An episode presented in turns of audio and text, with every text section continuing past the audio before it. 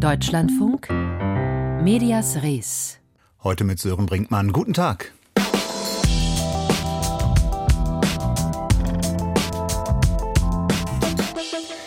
Diese Vorwahl im U S-Bundesstaat Iowa stellt die Normalität wieder her. Der Populist Trump lag zwar in Umfragen vorne, aber die Wahl konnte er nicht gewinnen. Und sehr wahrscheinlich werden sich auch die Umfragen schnell wieder ändern. Der Stern von Donald Trump sinkt, seine Siegeraura verblasst.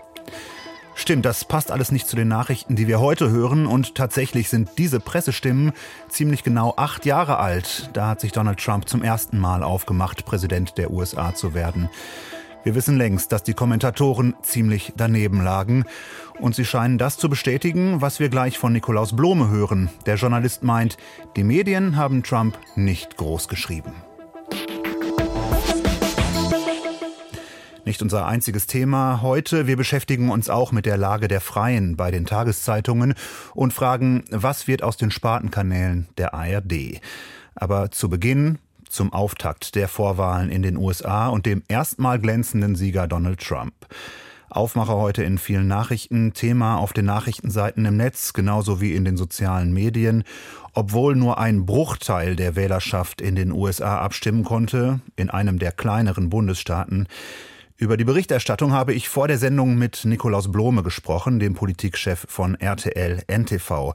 Und die Frage an ihn, warum interessiert es uns so sehr, wenn sich hundertdreißigtausend Amerikaner im Mittleren Westen den nächsten Präsidentschaftskandidaten der U S A wünschen? Naja, weil der, der es nun diese erste Wahl gewonnen hat, Donald Trump, möglicherweise, vielleicht sogar wahrscheinlich, der nächste U S-Präsident ist, und das hat so viele Folgen, das können Sie an einem Tag gar nicht aufzählen. Und zwar für uns hier von der Wirtschaft bis zur Bundeswehr, bis zu jedem Einzelnen auf dem Sofa. Sie haben jetzt schon gesagt, der nächste Präsident wird möglicherweise oder vielleicht wahrscheinlich mit den vielen Folgen. Aber ist das sozusagen tatsächlich jetzt schon festgelegt oder ist da auch, ja, sind da auch die Medien noch dran beteiligt, wie sehr Donald Trump auch noch aufgebaut wird? Also zum einen glaube ich, dass deutsche Medien ihn weder auf- noch abbauen können, aber sie können ihn versuchen, viel besser zu erklären, als das vielleicht bei der ersten Runde damals geglückt ist oder eben nicht so gut geglückt ist. Und sie können letztlich auch die Debatte dafür schärfen, hier in Deutschland, was das für Folgen haben könnte und worauf man sich mit einem gewissen Vorlauf natürlich auch vorbereiten müsste. Und diese politische, zum Teil innenpolitische Debatte, ähm, zum Beispiel über den Zuschnitt der Bundeswehr, über die Frage, braucht es einen eigenen europäischen Atomschirm, die läuft ja bereits. Die wird nun geführt, unter anderem auch von der C D U C S U. Nun gibt es ja viele Gründe zu sagen, aus europäischer Sicht jedenfalls wäre es eine mittlere Katastrophe, wenn Donald Trump wieder an die Macht käme. Sie haben das eben auch schon ein bisschen durchklingen lassen. Aber ist es nicht auch so, dass gerade in der Berichterstattung immer wieder Stress dadurch ausgelöst wird, dass man jetzt schon so tut, als sei Donald Trump schon der Präsident? Denn jetzt schwebt er einfach für Monate wie ein Damoklesschwert sozusagen auch über uns. Ja, aber das tut er ja. Also, ich halte das für ein absolut offenes Rennen. Ich könnte mir gut vorstellen, dass äh, Donald Trump die Kandidatur der Republikaner erringt. Auch das ist noch nicht einmal sicher, aber das könnte ich mir schon vergleichsweise gut vorstellen. Danach halte ich es für komplett offen und sogar ein bisschen weniger wahrscheinlich, dass er wirklich noch einmal Präsident wird. Aber die Möglichkeit, dass er es wird, ist so real, dass sie letztlich auch die Folgen dann in aller Realitätsgetreue ausmalen müssen, damit sich Deutschland, Europa nicht ein weiteres Mal so vollständig überraschen lässt davon, dass dann eben dieser Mann im Weißen Haus landet. So wie es ganz am Anfang bei seiner ersten Amtszeit ja war, als niemand glaubte, dass er gegen Hillary Clinton mhm. gewinnen könnte, außer die Amerikaner. Was die amerikanischen Medien damals dazu beigetragen haben, den Mann groß und bekannt zu machen, können wir jetzt mal außen vor lassen für eine Sekunde. Die deutschen Medien auf jeden Fall haben viel zu spät erkannt damals, dass er eine reale Chance hatte und auch viel zu spät die Diskussion begleitet oder gar geführt, was das für Deutschland und Europa bedeuten könnte. Und ich frage dann nochmal, diese Möglichkeit besteht natürlich, deswegen ist es richtig, dass die Medien das auch in dieser Größenordnung berichten.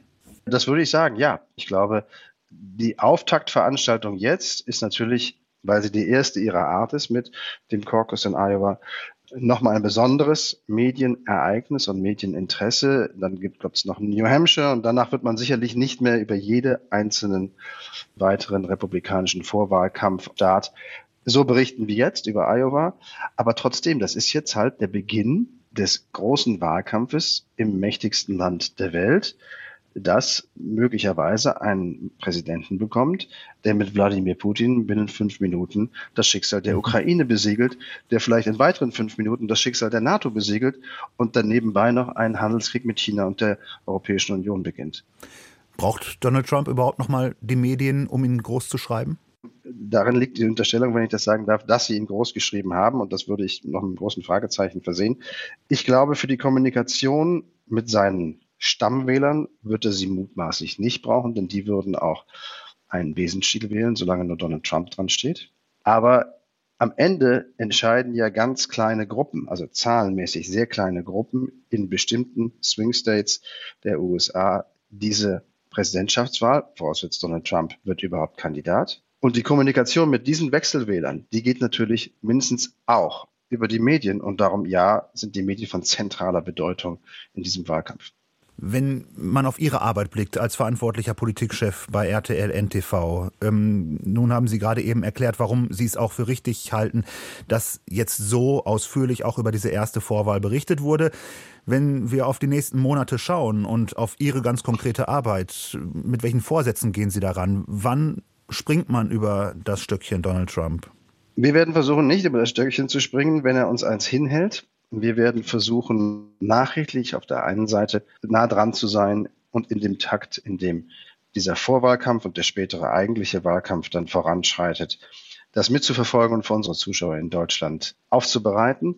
Und parallel werden wir sicherlich auch versuchen, noch einmal dem Phänomen ganz gründlich auf die Spur zu kommen, weshalb ein Mann, den ich eben in drastischen Worten, aber berechtigten Worten, wie ich finde, beschrieben habe, überhaupt auch nur in die Nähe der Möglichkeit eines weiteren Wahlsieges, seines zweiten Wahlsieges, in der zweiten Amtszeit im Weißen Haus kommen kann.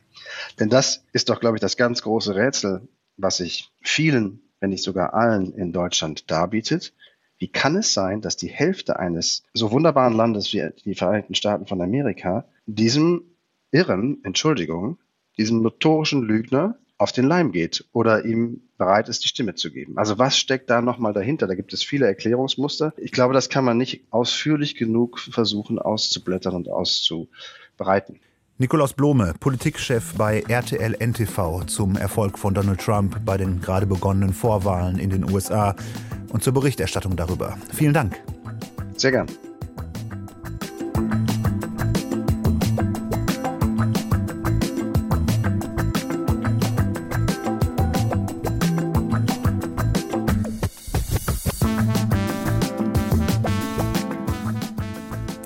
Die nächste Präsidentschaftswahl in den U S A, sie spielt auch für die Ukraine eine große Rolle, vor allem mit Blick auf die militärische Unterstützung. Bald jährt sich der russische Angriff auf die Ukraine zum zweiten Mal. Seither ist das Land auf westliche Militärhilfe angewiesen, während an der Front Hunderttausende ukrainische Soldaten kämpfen. Nun gab es die Meldung, dass auch ein prominenter Investigativjournalist eingezogen werden sollte mit rabiaten Mitteln. Mehr, Inf- mehr Informationen dazu hat unser Korrespondent Florian Kellermann. Herr Kellermann, ein Journalist also sollte eingezogen werden nach eigenen Angaben in den Krieg. Was ist da passiert? Ja, vorgestern Abend sind Unbekannte zur Wohnung von Juri Nikolov, so heißt er, gekommen. Er war nicht zu Hause, sondern nur seine Mutter. Diese Unbekannten haben an der Tür gerüttelt, an die Tür geklopft, haben geschrien, er solle sich doch freiwillig zum Militärdienst melden. Und sie haben dann Zettel hinterlassen an der Tür, auf denen steht zum Beispiel Verräter, Drückeberger, Provokateur.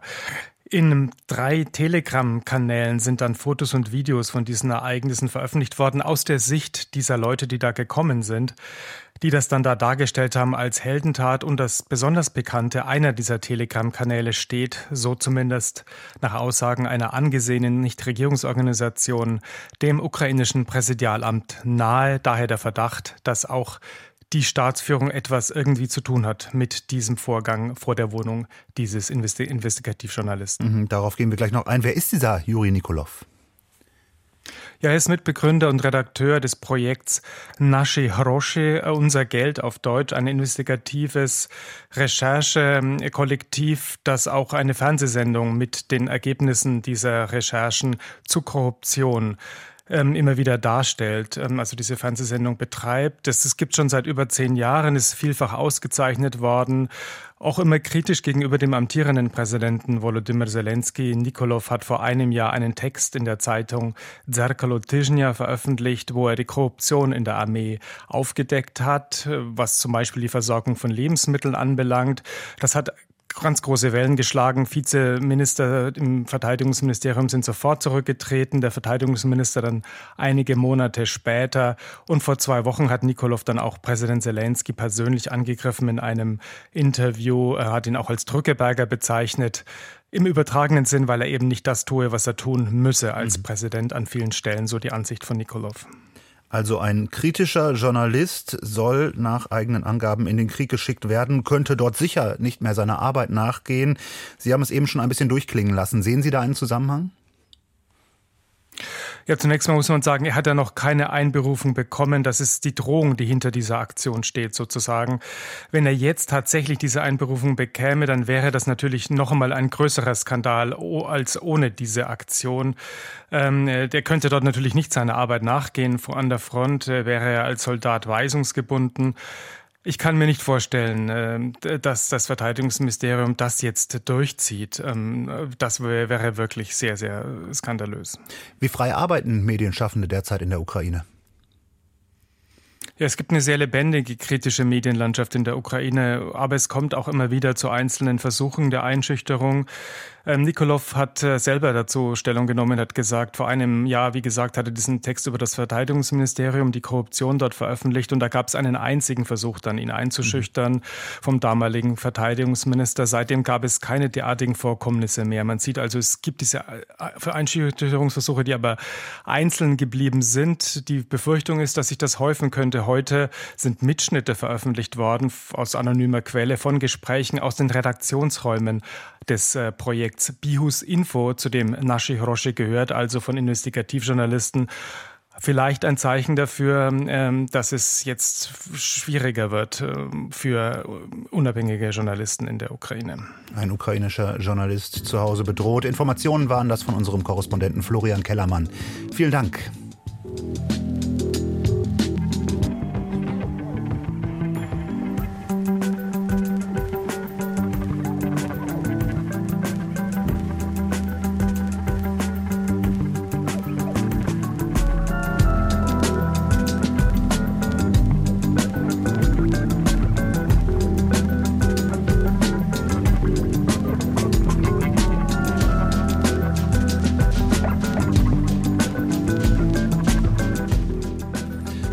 Margen von fünfundzwanzig Prozent, das war einmal für die meisten Zeitungsverlage. Seit mindestens zwei Jahrzehnten haben sie eher zu kämpfen mit einem stetigen Rückgang bei den Auflagen und weniger Werbeeinnahmen. Und eine Gruppe, die das besonders zu spüren bekommt, sind die freien Mitarbeiterinnen und Mitarbeiter bei den Tageszeitungen, die sich seit Jahren über zu niedrige Honorare beschweren. Manchmal, wie beim Tagesspiegel in Berlin, kommt es auch zu erheblichen Verzögerungen bei der Auszahlung. Ist das eine Ausnahme oder die Regel, und wie geht es den vielen Freien bei den Tageszeitungen? Michael Mayer berichtet. Jeannette Hagen hat lange Jahre für die Sportredaktion des Berliner Tagesspiegels gearbeitet, auch für andere Redaktionen der Zeitung. Der Tagesspiegel, der zum Holtzbrinck Verlag gehört, versteht sich mit über hunderttausend Exemplaren Auflage als wichtigstes Blatt der Hauptstadt und beschäftigt viele Gastautoren und freie Journalistinnen und Journalisten, die Texte verfassen. Doch immer wieder berichten freie Mitarbeiter und Mitarbeiterinnen wie Jeannette Hagen von einer mangelnden Wertschätzung ihnen gegenüber. Im Sommer letzten Jahres gab es eine Umstellung des Buchhaltungssystems, was zu Verzögerungen bei der Honorarauszahlung führte. Doch es gebe auch darüber hinaus Probleme bei der Honorierung, sagt Jeannette Hagen. Sie verabschiedete sich Anfang Januar von der Zeitung in einem Facebook-Post. Nach langem Zögern habe ich heute die Zusammenarbeit mit dem Tagesspiegel beendet. Mehr als einmal musste ich meinem Geld hinterherlaufen, was immer demütigend ist, weil man weiß, dass man seinen Teil der Vereinbarung erfüllt hat. Als freie Autoren steckt man in einer Zwickmühle. Nervend will man nicht sein, den Auftraggeber will man nicht verlieren, aber es gibt Grenzen der Selbstausbeutung. Jeannette Hagen will sich auf Anfrage des Deutschlandfunks nicht erneut dazu äußern. In ihrem Facebook-Post kritisiert sie aber, dass in einzelnen Fällen Honorare auch nicht in vollem Umfang gezahlt wurden. Lorenz Maroldt, Chefredakteur des Tagesspiegels, sagt im Interview mit dem Deutschlandfunk, dass ihm die Angelegenheit sehr leid tue. Er habe die Zahlung der ausstehenden Honorare bereits angewiesen. Eine andere Frage ist die nach dem Umgang mit freien Mitarbeitern insgesamt. Maroldt sagt, dass es im Alltag leider immer wieder mal Probleme geben könne, wenn Texte geschoben oder stärker gekürzt werden als abgesprochen. Auch die Höhe der Honorare sei leider ein Dauerthema. Weil in der Tat lebt es sich als freie Mitarbeiterin, freier Mitarbeiter für Tageszeitungen halt nicht besonders gut. Ob das jetzt irgendwie ein Euro pro Zeile ist, ob die Zeile fünfunddreißig oder vierzig Zeichen hat, Anschläge hat. Es ist nie wirklich so, dass man sagt, es ist gut. Gemessen an der Zahl der vielen Menschen, mit denen wir frei zusammenarbeiten, kann ich jetzt für uns nicht feststellen, dass wir ein besonderes Problem mit freien Mitarbeitern haben. Nun ist Jeannette Hagen nicht die einzige Journalistin, die Kritik an der Honorierungspraxis einer Tageszeitung äußert. Der Verband Freischreiber, der seit fünfzehn Jahren für faire Bedingungen für Freie in der Branche kämpft, stellt seit längerem fest, dass die Honorare bei Tageszeitungen seit Jahren stagnieren. Eine Konzertkritik für neunzig Euro, das sei bei Zeitungen keine Seltenheit, so berichteten es ihm seine Mitglieder, sagt Joachim Budde, Vorsitzender der Freischreiber. Da muss, muss man sich mal ausrechnen, wie wenig Zeit man eigentlich brauchen darf, um so einen Artikel zu recherchieren und zu schreiben. Also es, es gibt bei, bei Tageszeitungen, glaube ich, ein grundsätzliches Problem, dass immer noch ganz viel über Zeilenhonorare läuft. Das heißt, man kriegt für einen langen Text viel Geld und für einen kurzen Text wenig Geld und wenig über den Aufwand, den man eigentlich dafür hat. Man kann ja auch für einen kurzen Text sehr viel Aufwand haben, wenn man gründlich recherchiert, überhaupt schon auch äh, eine große Erfahrung hat. Das muss ja auch irgendwo in den Honoraren einfließen. Wurde kritisiert, dass die Verlage ihre Bilanzen verbessern auf dem Rücken der freien Journalisten und Journalistinnen. Er spricht von einem regelrechten Kaputtsparen des Journalismus. Ein weiteres Problem: Früher ließen sich Texte noch mehrfach verwerten, was zunehmend schwierig werde, weil die Verlage alle Rechte ankaufen und sie teilweise bundesweit weiterverwerten würden. Beim Holtzbrinck Verlag geschieht das nur in sehr begrenztem Maße. Etwa erscheinen manche Wirtschaftsartikel des Handelsblatts auch im Tagesspiegel.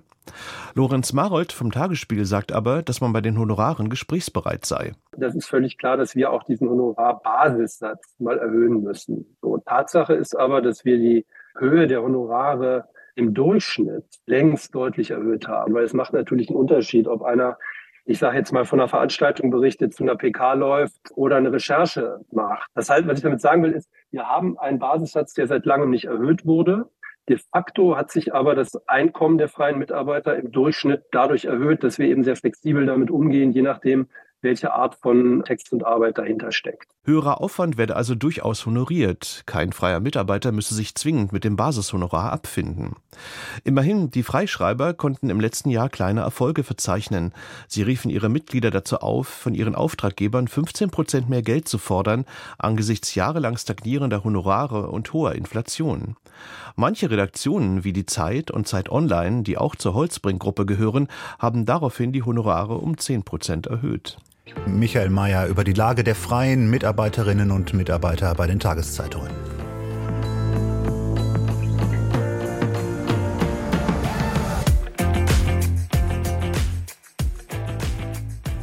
Hier ist der Deutschlandfunk, Medias Res. Die einen schmähen sie als Resterampe, wo nur die x-te Wiederholung zu sehen ist. Die anderen preisen sie als Schatzkistchen, wo es dann doch die ein oder andere interessante Serie zu entdecken gibt. Es geht um Spartenkanäle, die die öffentlich-rechtlichen Sender so betreiben, jetzt bei Medias Res. Spartenkanäle, in der Regel haben sie keine Riesenquoten, aber dann doch oft eine treue Zuschauerschaft. Aber es soll sich etwas verändern. Noch im Jahr zweitausenddreiundzwanzig wollte die A R D, der A R D-Vorsitzende und S W R-Intendant Kai Gniffke, bekannt geben, welchen seiner Sender die A R D flexibilisiert. Schöne Umschreibung für etwas, das einen harten Einschnitt bedeutet. Ein Kanal sendet nur noch digital im Netz, nicht mehr linear. Jetzt haben wir mittlerweile das Jahr zweitausendvierundzwanzig und welcher A R D-Sender in Zukunft nur noch digital Programm macht, das steht immer noch nicht fest. Mike Herbstreuth aus unserer Medienredaktion. Woran liegt das? Also ich habe bei der A R D angefragt und die haben mir schriftlich geantwortet, dass sie im Prinzip erstmal sich auf andere Reformvorhaben konzentriert haben. Aber dieses Thema der Flexibilisierung dieser Spartenkanäle, äh, das wird in diesem Jahr wieder auf die Agenda gesetzt und ja, man sei zuversichtlich, bald eine Entscheidung treffen zu können. Warum man das dann aber überhaupt so offensiv für zweitausenddreiundzwanzig angekündigt hat, darauf gab es keine Antwort. Wahrscheinlich wollte man einfach ein bisschen Zugeständnis an die Politik machen in Sachen A R D-Reform und demonstrieren, hey, schaut mal her, wir mhm. tun was. Und diese Erwartung ist jedenfalls gesetzt. Aber ähm, welcher Sender steht denn da wirklich vor dem linearen Aus? Gibt es da eine Streichliste, vielleicht auch eine inoffizielle Streichliste? Also im Fokus sind da die Spartensender der Öffentlich-Rechtlichen. Das sind von der A R D die Bildungssender Alpha und äh, One, früher mal eins Festival, und außerdem Tagesschau vierundzwanzig. Vom Z D F sind es Z D F Info und Z D F Neo.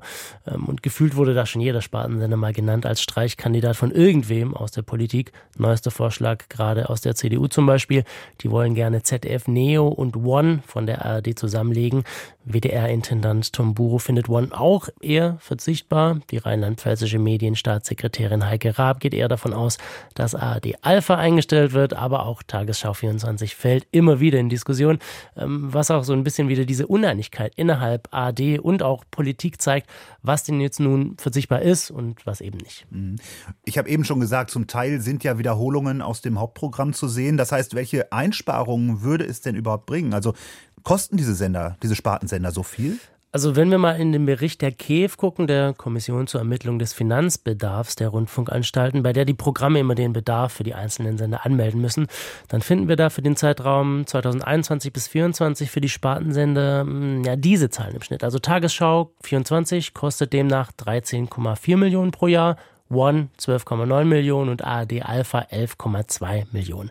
Im Vergleich zu den fünf Komma neun Milliarden, die die A R D insgesamt zum Beispiel zweitausendzweiundzwanzig aus den Rundfunkbeiträgen bekommen hat, eher kleine Posten. Aber ja, so ein paar Millionen kämen da schon zusammen, wenn einer der Sender nur noch digital senden würde.